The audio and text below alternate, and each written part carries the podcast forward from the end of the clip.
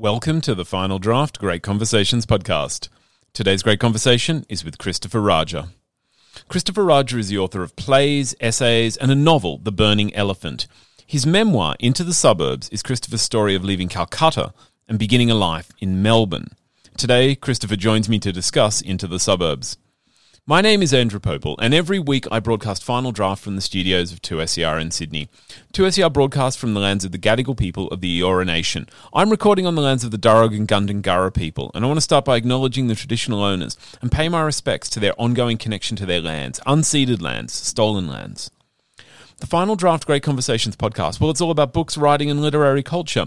I love sharing books, and I'd love if you could help me help others discover great new Australian books. You can do that by giving us a rating or leaving a comment wherever you listen to the podcast. Those ratings, they help put Final Draft in front of more eyes in the podcast world. Lets more people know we're out there and consequently that those books are out there. Today on the show, Christopher Raja was 11 years old when his mother and father moved the family from Calcutta to Melbourne in the 80s. The contrast is immediate. From the densely populated streets of Calcutta, he is transported to a world that is almost unbearably quiet. Where previously he had family surrounding him, now even his relatives keep to their manicured quarter acre blocks. In this new world, Christopher must face down racism and discover new ways of being to make the suburbs of Melbourne into something he can call home. Join me as we discover Christopher Raja's Into the Suburbs. My name is Andrew Popel, and I am joined on the line remotely by Christopher Raja. He is the author of plays, essays, and a novel, The Burning Elephant. Today we are discussing his memoir, Into the Suburbs. It is Chris's story of leaving Calcutta and beginning a life in Melbourne. Now, Chris, thank you so much for joining me. Thank you, Andrew. I want to start. Look, I think for many of us, we can only imagine in broad brushstrokes what life in Calcutta might be like. Now, of course, you lived there as a child, you have visited as an adult, but can you evoke for us something of, of the contrast between the metropolis and the suburbs that you come to describe in your, in your story? So Calcutta was where I was born. So in some ways, I take it for granted. It was a place, uh, you know, full of bustle and and uh, noise and, and color, as most people would would probably imagine. Uh, it's also a place that I hold very close to my heart. So it's a place where family my mother, my my father, my aunts, my uncles, my cousins live. And uh, I also went to school there. I went to an old school there called La Martiniere, which is quite a well-known school. And my dad was a headmaster there, and my mum was a, a, teacher. So Calcutta was, you know, an, an ordinary, normal place in my eyes because that's all I knew from the age of zero till eleven. Uh, so, so when I came to Australia, people would ask me that question. So what was Calcutta like? And I would give them what I just told you, which was a seemingly normal, bland answer. Um, and, and they would say, oh, is, is that, is that how you saw Calcutta? And I'd say, yes. And, and, and then I'd say, but Melbourne. Now let me tell you what Melbourne was like. It was so quiet and strange and confusing and alien. It sounds it sounds very much like we all grow up with this idea of normal and and to a certain extent everything becomes uh, a by comparison to that that base state that we gain as a child. Do you feel like you ever lost that? Yeah. Or it changed? Yeah, I, I, I, I feel I have I've lost that numerous times.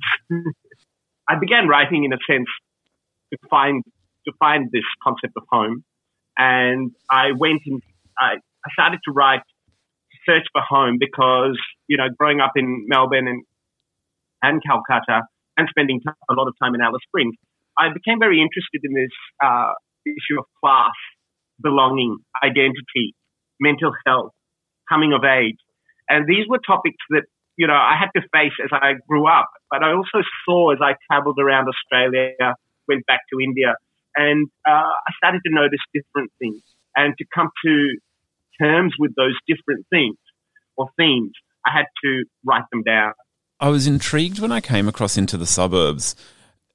And this, the thing, the first thing that struck me, of course, was the title. And a, uh, you know, a quick Google search of the words "into," if you leave "into" open, it reveals a, a litany of ominous titles: into the wild, into the badlands, into the woods, into the breach, into the unknown.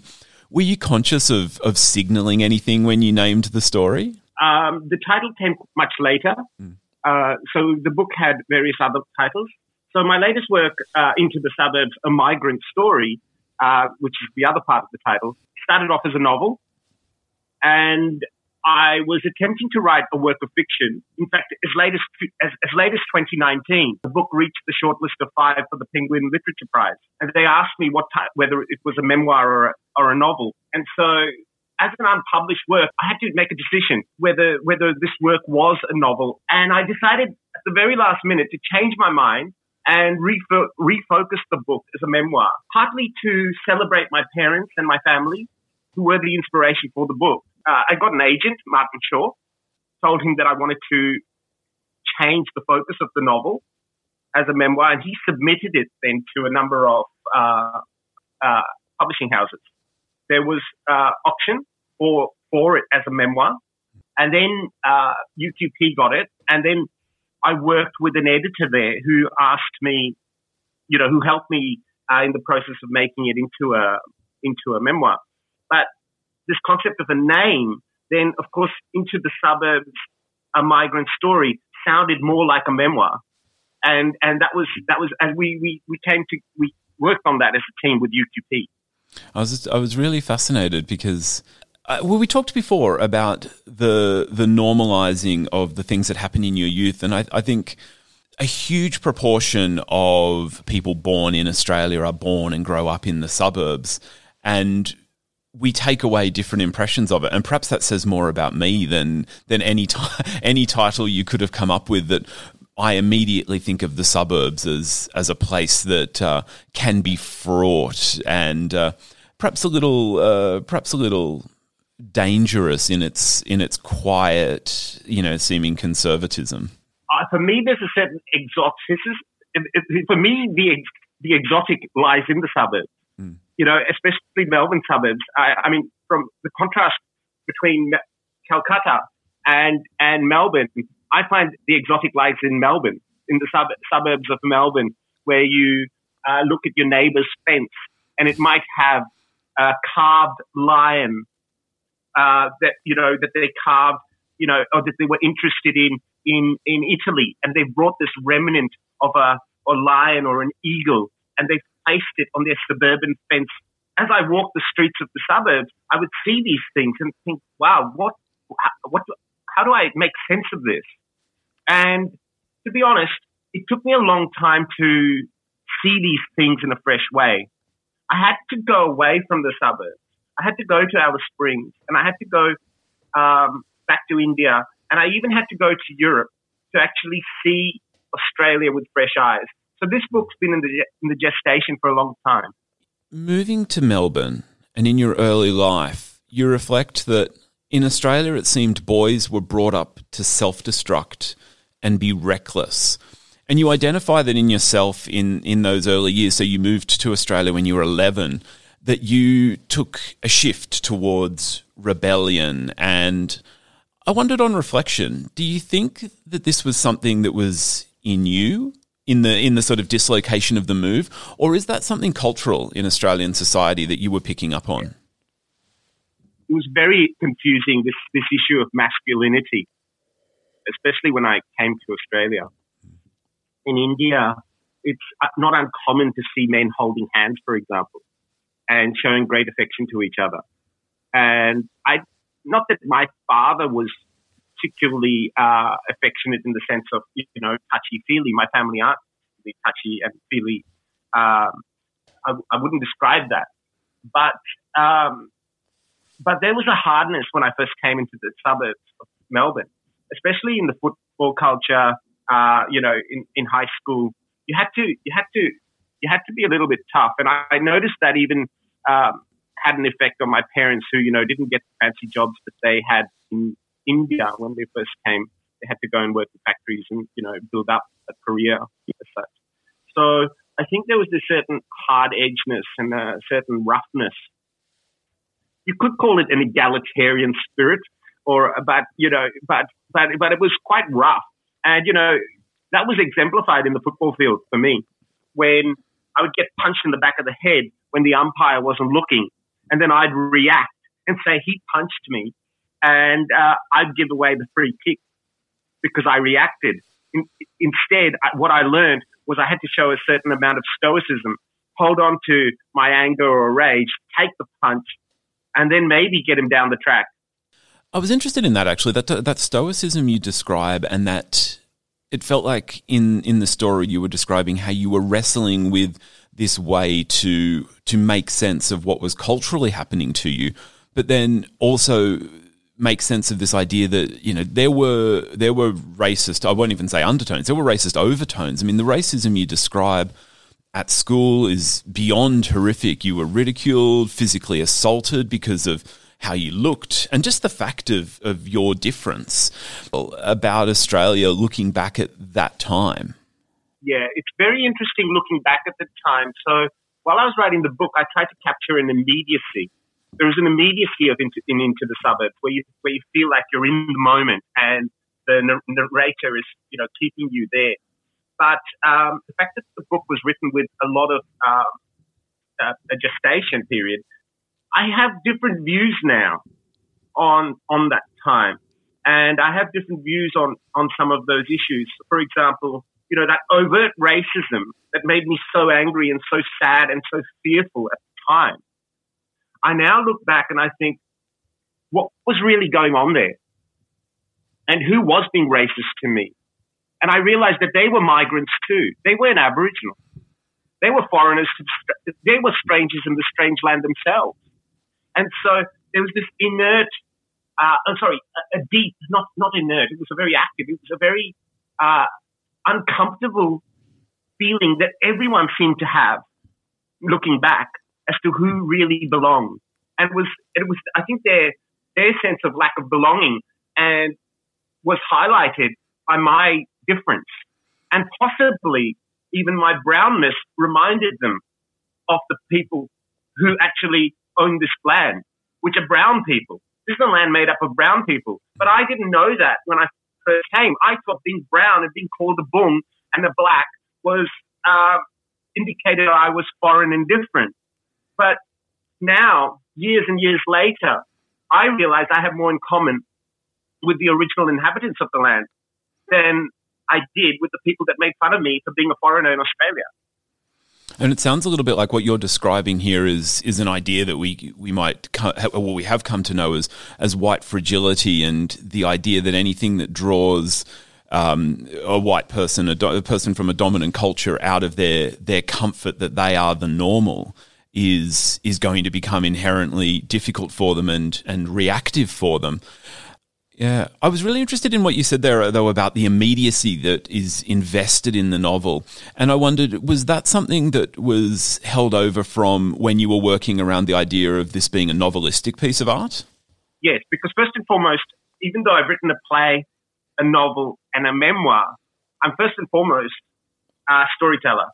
And and so for me, I'm interested in capturing that that essence of a story, the element of a story. What is an element of a story?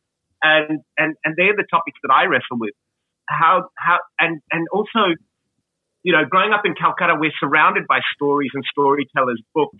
It's a very uh, cultural center, as is Melbourne, as is Alice Springs. So I've draw, been drawn to places that hold story very uh, highly and and that's been that's been something I've been drawn to. But I've also in this process of COVID, I've also been questioning that, and I've been questioning and wrestling with this idea of memory, truth, and language, and and I'm wondering if we can whether we can trust our memories, histories, monuments, names, and words any longer, and it's that sort of immediacy that's happening right now that I'm also wrestling and trying to understand in light of what happened to me in the book. So, so that's why I think there are certain things, even though it's even though it's a story told about a teenager growing up in the 80s, 90s of Melbourne, there is an aspect that seems so relevant right now because I wrote it, but now looking back at my own experiences. I think that question of memory is going to become increasingly important, especially as you say in this in this COVID time, because I, I think in Australia, and you know, I'm I'm a white Australian. I think I can see culturally uh, a sense of looking back and romanticizing those times. And um, as we were talking, uh, you know, off air, that um, this idea that we have have lost something in COVID, we can harken back and sort of trace to a time, you know, the 80s and 70s were meant to be, you know, the pinnacle of pub rock and and this golden era that um, we, you know, perhaps may feel uh, we're, we're, we're seeing the antithesis of now. But again, how does memory play tricks on us like that? Because this was this was by no means the sort of the halcyon days of of society and culture in Australia. There were many of the difficulties we've already discussed. Um,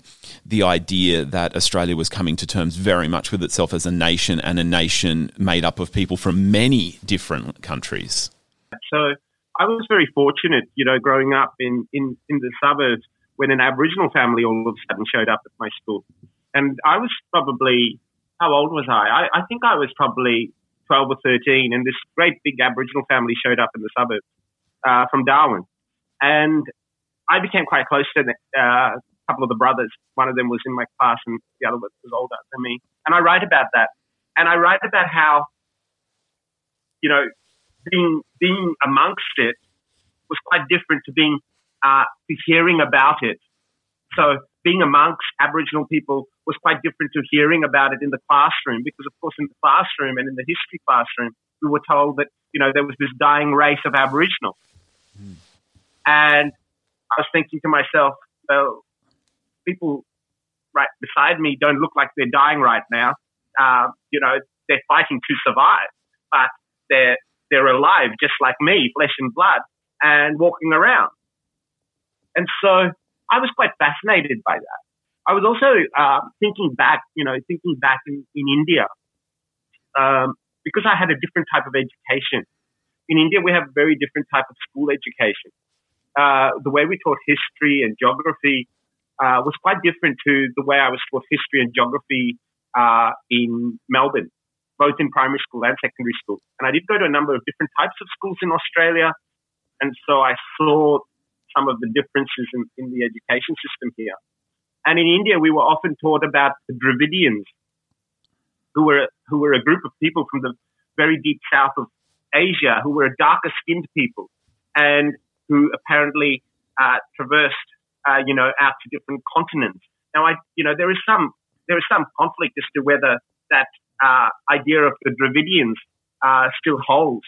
But I was familiar with these sort of topics of Aryans and Dravidians from, from, from the age of probably six or seven. We were taught this in, in primary school. And those sort of ideas were not then discussed in Australia. So when I did encounter Aboriginal people, I wondered, you know, are these the Dravidians? Uh, is this, you know, so I had all these questions already in my mind ready to go. It sounds like again there was a, an element of an attempt to to create a self fulfilling prophecy in the way that we we were taught. I mean, um, you know, I, I grew up and went to school in the late eighties, and this idea that the curriculum did not reflect the reality, but perhaps a reality that was a bit of a hangover from uh, early early policies, from from invasion to colony. Um, I was wondering though. Um, did you ever were you ever able to reconnect with that family? You describe in the book that there was an incident after a party that the police had to be called, and then the family left the area. And it's it's not part of the story, but did you ever reconnect again as adults? Uh, I tried because remember this is now a memoir, so I tried to.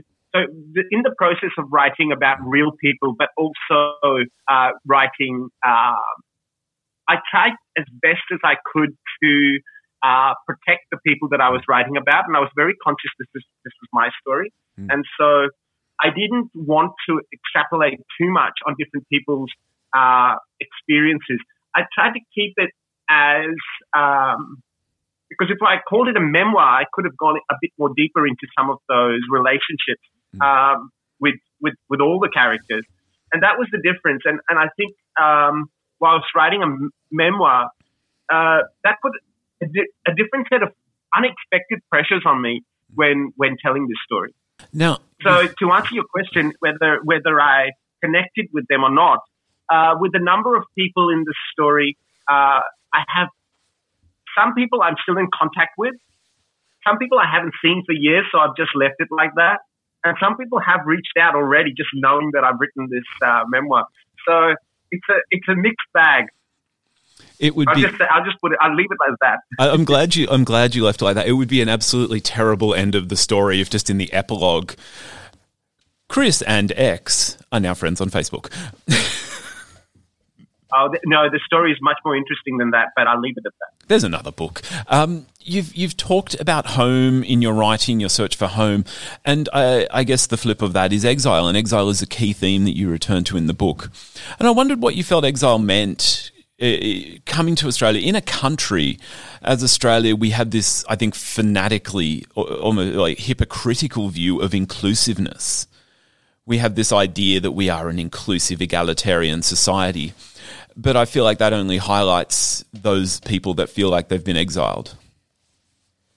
The idea of exile uh, grew. My idea of exile grew, and my understanding of the term grew. So, so, so at first I did think of that. You know, whether it was exile from home, as in exile from Calcutta, was I included in Australia? But the more and more I thought about these things, uh, the more and more uh, they, they helped, but they also uh, started to um, morph into other things. For example, I had I didn't you know when when we when we look at these ideas of identity, who we are, you start to wonder. Well, you know, I started to ask myself very childish questions like, Am I really this skin and body? Am I really a brown man? Am I really uh, an Indian? Am I really an Australian? Am I a soul? Am I a spirit? What happens to me when I die? Am I in exile when I die? Am I in exile? Because of course, being in India, we we we also brought up with asking ourselves very spiritual questions. I know that's a bit of a cliche, but you know, uh, religion is a, is a is a big part of, of of growing up there as well for many people. And so I I then had to uh, look at some of those ideas of religion and and spirituality, and and then and then looked at the different traditions of of what it means to be an exile. And and so then from exile to inclusion, I realized actually I want to take a, a, a quick divergence because I, I realize in a story that is essentially about you and your life, it might seem strange to talk about spoilers, but I'm going to change this this question a little bit because I don't want to reveal a part of a very important part of the the later story. Um, but at a at a funeral, you relate overhearing snatches of conversation, including an aunt who responds to her husband's rebuke with, um, she says, "Not all of us can become Australians, however hard we try." And I wondered, reflecting on that, what did you think about this idea that there is a way to become Australian, that there might be a way to become Australian? And if there is, is it even a particularly desirable thing to be? So this this idea of coming to become an Australian, uh, you know, as much as we try, I've noticed even in, in, in the 30 odd years that I've lived in Australia, that notion of what an Australian is has changed so much in just such a short time. This uh, idea of coming to become an Australian, uh, you know, has, has, has now flummoxed nearly everyone. When you know, as as as more and more people are now uh, dealing with the idea of Australia being, uh, you know, not terra nullius, and and you know, having having had all these different language groups and tribes here long, you know, for time immemorial, and uh, how do we make sense of that? And so, as writers and thinkers and artists are, you know, wrestling with this question, so are politicians, and so are other members of the society, and and so this idea of who's an Australian and how do we become an Australian has become really complex now. And so hopefully my work adds to that debate about what it means to be an Australian. Uh, I thought it was also important for me to have written, you know, getting back to that question of um, the title, uh, into the suburbs. I, I felt it was important to go into the suburbs, but with a certain amount of humility because there were other names the, the, suburbs had various names. That you know, there was the white name, but there were these older names as well. If you did a bit of research, and that's what I was starting to do. I was starting to do a bit of research, and then finding that oh, the suburb I lived in had another name, so it belonged to someone else before. And so this idea of belonging and identity and names and monuments as I was saying earlier, uh, you know, just even looking at the statues and thinking, oh, why is that person being celebrated? Or why is that statue?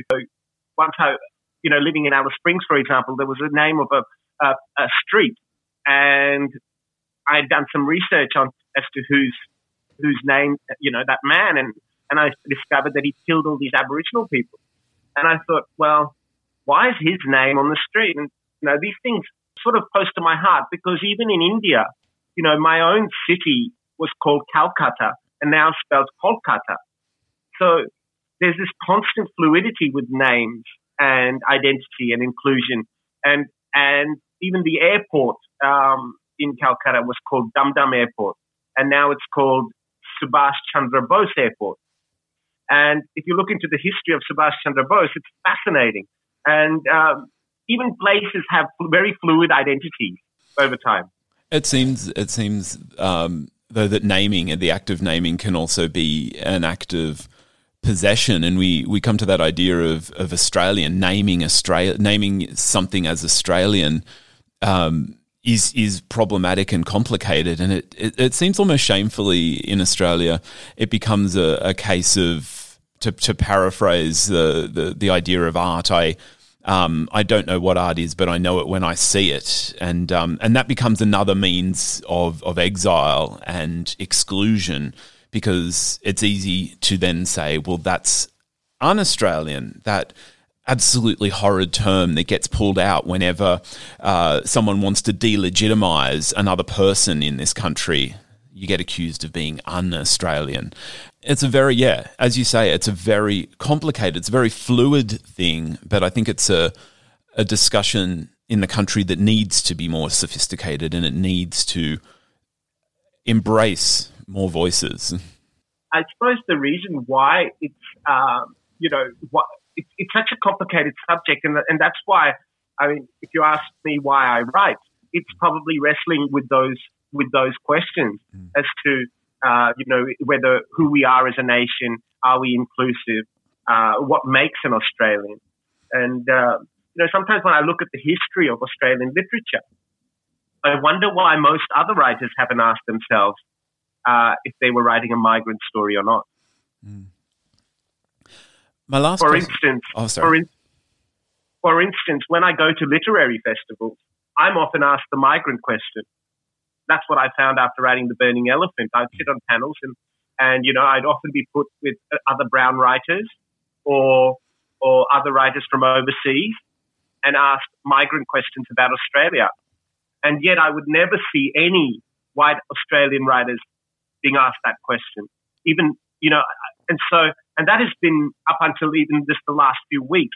I haven't seen other white Australian writers being, at, you know, being placed in literary festivals and asked about the migrant experience, what it's like to be an outsider. I don't see them necessarily, you know, feeling like outsiders in the way that, say, a newer writers um, with brown skin uh, feel. Now, my last question, I feel like we've actually covered some of this ground, but I am very interested in in your work as a writer, and I, I mentioned to you that I'd I'd got a copy of The Burning Elephant just just yesterday before we had this conversation, and I've read the first chapter. I'm I'm very interested in in your broader work, and in in Into the Suburbs, you describe discovering a passion for books, discovering this love you have, and this this need that you have to explore it, and also the tension um, that you have with your father around whether this is a worthy and a stable future. Um, and and so much of the story is around why your parents decided to move to Australia and what they wanted to provide for you. I wondered how this story of discovery, exile, how formative it was in your writing and in your art well, both my mother and father, as I said earlier, were teachers, and so they introduced me to books from a very young age, and and libraries, and and of course, growing up in Calcutta, we didn't have you know all the television that we have nowadays.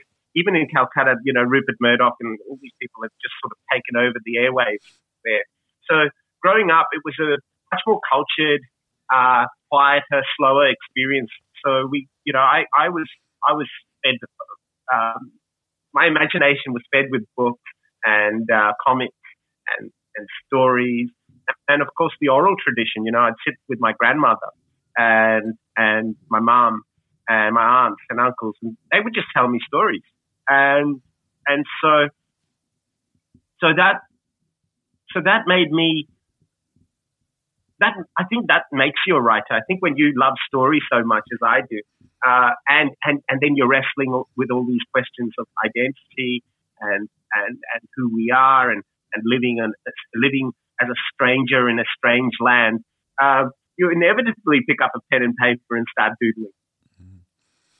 Do you, as a creator and as a creator of a of a work that is about your own life, were you ever confronted with who that other Christopher Raja might have been who who was being pushed towards banking or finance or um, was it industrial relations?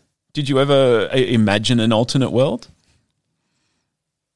Well, at the moment, we seem to be living in an alternative world, which is COVID. And uh, more and more, as I get older, uh, I I think I think I, I want to help other people that are less fortunate. And you know, writing is a consuming task; it's a time-consuming task, and I enjoy it very much. And it helps me, and I, and I hope it helps others that connect with my work. I want a broad readership, but I also want to help others, uh, you know, in, in any way that we can. Um, as as as as I feel our country and, and country, you know, people in our country are to, are doing it tough. You know, losing their jobs, losing their livelihood, uh, being separated from children, uh, fathers being separated from children, mothers, uh, you know, finding it finding it hard in terms of you know providing meals. Uh, you know, all sorts of things are happening now, which uh, which you know we didn't have to take, we took for granted. And more and more, I'm hearing of people tell me how tough they're doing it. And, and uh, so, in terms of what I would like to do in an alternative universe, I feel like we are actually experiencing an alternative universe, and I would like to help. Thank you. I was, and all I wanted to do there was just emphasize this this creative impulse and. I worry though that in, in COVID times it is also something that people and, and broadly we take for granted that creators will always create that the the impulse is is not something that can be pushed away because I think that can make it too easy. And I think we have seen this in some of the responses to the COVID pandemic that somehow the arts don't need the same level of support and that creators are going to simply just keep creating no matter what. No matter what. And while that may be true, while the creative impulse may be impossible to ignore, that doesn't mean we, we shouldn't be supporting um, artists. And I might use that as a moment, Chris. I'm just gonna I'm just gonna reintroduce it. We are talking about your book Into the Suburbs, uh, which people can go and get and and support you. well, every every project. Thank you, Andrew. Every project is different, and and you know I received an Australia Council grant to help me uh, write The Burning Elephant. I then received another Australia Council grant to work on another book, uh, which remains unfinished, and I am working on it right now. Uh, because the other book, while I was working on it, um, I got sidetracked. And I got sidetracked because I got sidetracked writing into the suburbs. And it just came very quickly. And as I was saying earlier, I changed it from writing uh, work of fiction to this memoir. And, and into the suburbs then just had a life of its own. It just sort of burst into my life and, and took over. I love and, I love uh, those so, stories. yeah, like it wasn't the book I was actually working on. Uh, so I yeah, so I've been working. I'm, I'm actually working. I'm, I'm back to working on the. I'm back to working on the book that I was supposed to be working on uh, while I was writing into the suburbs. I, I, I, love those stories. You you know you're talking to a writer when they say, "Oh yes, I started procrastinating and wrote a different book to the one I was supposed to be writing." yeah, that's terrific. Yeah. That is good to know that there is something more to look forward to. And and again, I will I will just mention I am speaking with Christopher Raja and we are discussing Into the Suburbs, a migrant's story. And we were just there, we were discussing the importance of the arts. And I don't. I don't think the listeners need reminding this, uh, Chris. But the arts have been so important for people during the time of COVID, during this time where so many of us have been been left to our own devices, and for everyone who is enjoying the arts, it is important to support the arts. Um, and you're doing that by listening to, to Chris and I discuss his book on Final Draft. But get out, order from your favorite bookshops. Some of them are still delivering. Um, you know, support local business and support local authors. Chris, thank you so much. It's been absolutely brilliant to chat. And Andrew, it's been a pleasure. Thank you for having me. And yes, definitely support uh, local bookshops and uh, local writers uh, who are really struggling uh, at this time, like so many others. That's it for this great conversation with Christopher Raja. Christopher's new novel is Into the Suburbs and it's out now through University of Queensland Press. Great Conversations is recorded on Gadigal land of the Eora Nation at 2SER's Broadway studios in Sydney, Australia. The show is produced and presented by Andrew Popel. Keep up with the latest in books, writing, and literary culture where you can just find us on the Twitters, the Instagrams, even the Facebooks. You can look for at Final Draft 2SER. And if you click subscribe in your podcast app, there'll be a new great conversation for you every week. My name is Andrew Popel, and I'll be back next week with more great conversations from Final Draft. Happy reading.